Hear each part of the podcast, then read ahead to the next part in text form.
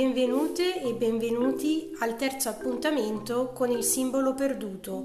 il podcast di Pedagogia Valle Olona. Io sono Federica Lampugnani, chi vi accompagna in questo percorso. Oggi, come anticipato, vi parlerò di pedagogia narrativa e anche del mio ultimo romanzo pubblicato, I colori di rosa. Per parlare di pedagogia narrativa facciamo riferimento a un autore della psicologia ma anche del mondo dell'educazione che ha strutturato il um, discorso sul pensiero narrativo che è il famoso psicologo americano Jerome Brunner. Brunner, che ha dato un importante contributo alla psicologia cognitiva e anche alla psicologia dell'educazione, ci parla del pensiero narrativo come una modalità prettamente umana di comunicare, come la capacità di saper costruire delle storie sia da bambini ma anche da adulti. Quindi il pensiero narrativo come strumento in grado di permetterci di inter- interpretare il mondo. Inoltre definisce questa modalità di, di pensiero come quella più adatta e capace di sviluppare su di sé una buona conoscenza, una buona consapevolezza del sé.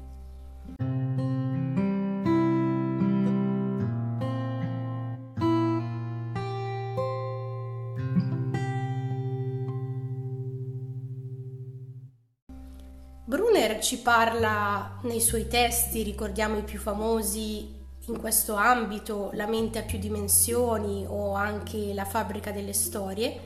ci parla eh, dello strumento delle fiabe e delle favole come un principale esempio di pensiero narrativo, ma anche di pedagogia narrativa. Le fiabe dunque, dice Brunner, sono un potente strumento per aiutare piccoli ma anche grandi a raccontare e affrontare la vita quotidiana.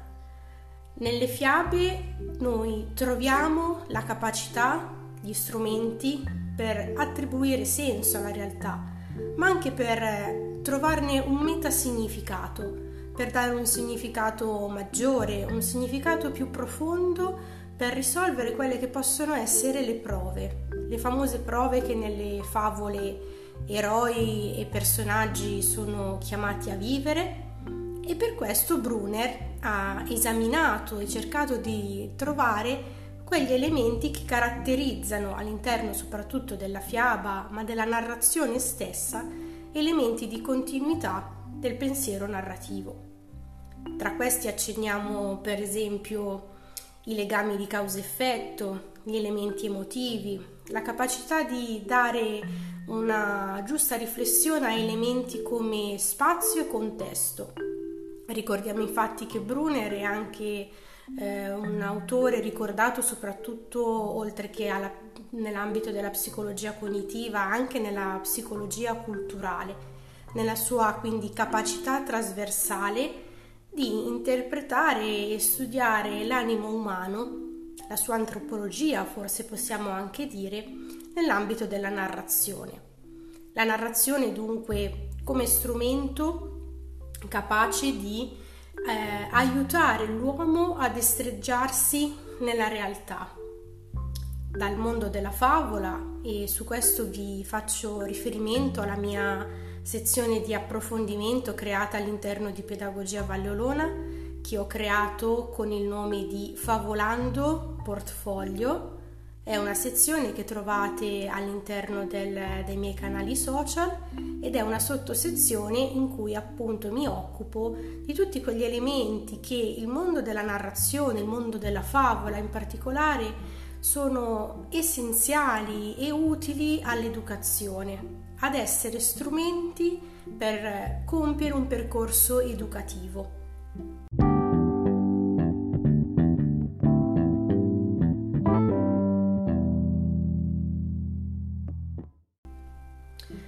Questo quindi è un accenno al mondo eh, descritto, studiato da Brunner, che ci parla appunto del, del, pensiero narrativo che ha sempre intrecciato e cercato di favorire come modalità di pensiero all'interno dell'ambito scolastico. Quindi una scuola, secondo Brunner, se utilizza questa modalità, questa tipologia di pensiero, è sicuramente una scuola che è in grado di favorire l'apprendimento, lo sviluppo cognitivo, come direbbe lui. Quindi la capacità poi di entrare e di narrare poi da sé, rinarrare anche quello che è un sapere, quello che è una competenza. Avviciniamoci adesso alla pedagogia narrativa che come vi accennavo è un po' la mia modalità di eh, vivere il mondo dell'educazione e anche il mio approccio di, di lavoro quando lavoro con eh, bambini, ragazzi, ma anche con eh, le famiglie stesse, quindi la pedagogia narrativa che parte proprio dalla valorizzazione del pensiero narrativo di ciascuno è un approccio eh, che utilizzo come consulente, come pedagogista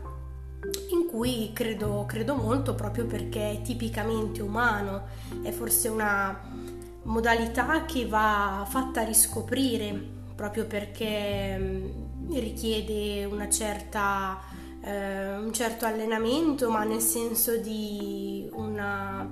eh, un lavoro per riattivarlo, per riacquisirlo dentro di sé e per favorirlo in un certo senso.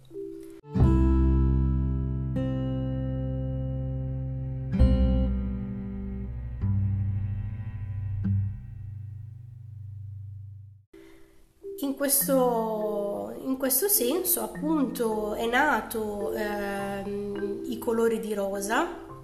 I colori di rosa che è il romanzo che appunto trovate eh, disponibile nel sito, nei canali social, trovate il link dove lo potete acquistare. I colori di rosa nasce proprio in questa, in questa scia quindi è un romanzo che è nel genere della pedagogia narrativa proprio perché nasce da una grande narrazione, quindi è una storia in cui troverete degli elementi che forse richiamano più il mondo della favola, ma in realtà c'è molta, eh, una, una grande struttura del quotidiano, una grande struttura in cui il quotidiano si intreccia con elementi forse più astratti, più simbolici e mm, la nostra storia eh, ci porterà quindi eh, ad attraversare mondi che si intrecciano, quindi in questo senso il richiamo favolesco, il richiamo alla fantasia che però si riconnette, si riconnette alla realtà. La protagonista, come riferito dal titolo, è Rosa, è una protagonista che se vi andrà di leggerlo vedrete in tutta la sua, tutta la sua evoluzione, come diceva appunto Brunner, dei personaggi che affrontano ehm, delle fasi, delle trasformazioni. E in, inoltre il riferimento alla pedagogia è perché la storia narrata non vuole essere sicuramente un cammino che deve condurre a una morale, come poteva essere la favola, se noi abbiamo in mente le favole di Esopo, erano favole che si concludevano con una morale, erano favole molto brevi che eh, ci portavano poi ad una conclusione quasi inevitabile. Ecco, la pedagogia narrativa non ha prettamente questo intento eh, ma nello stesso tempo ehm, sono percorsi che aiutano a tracciare una maggiore consapevolezza o almeno a provare ad offrire un aiuto eh, in situazioni che sono molto comuni, eh, soprattutto nell'ambito intrapersonale ma anche relazionale. Quindi la, la sfida di colori di rosa è stata anche per me un'avventura nel scriverla e quindi nel mm, mettermi alla prova con la narrazione stessa, con l'evoluzione di tutti i personaggi, di tutte le vicende e offrirla perché scrivere è anche, anche questo, no? poi offrire ehm, una, parte, una parte di sé, consegnare qualche cosa che viene dal, dal, profondo, ma che solo il condividere e far sì che sia letto e ascoltato permette appunto una risonanza, quindi non è un'esperienza singolare quella della scrittura, ma è un'esperienza che diviene di un noi quando appunto le voci di chi scrive, di chi legge si intrecciano e si ha anche una eh, unità da, questa, da questo percorso.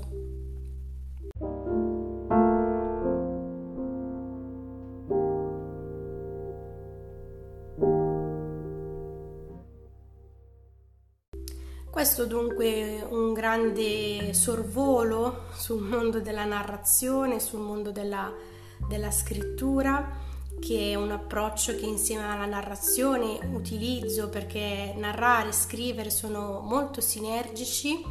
Narrare ovviamente non significa solo scrivere, narrare nasce anche da altre modalità come possono essere quella del gioco, il gioco vedremo in altri podcast, in altri episodi, che è una modalità eh, di narrare. Il gioco è un'altra modalità che mentre la scrittura passa eh, prettamente dal canale linguistico, da, da, questo, insomma, da questo canale, eh, il gioco si amplia anche, si arricchisce dell'elemento corporeo, dell'elemento più dinamico, fisico, sensoriale. Quindi il pensiero narrativo, la pedagogia narrativa sono sicuramente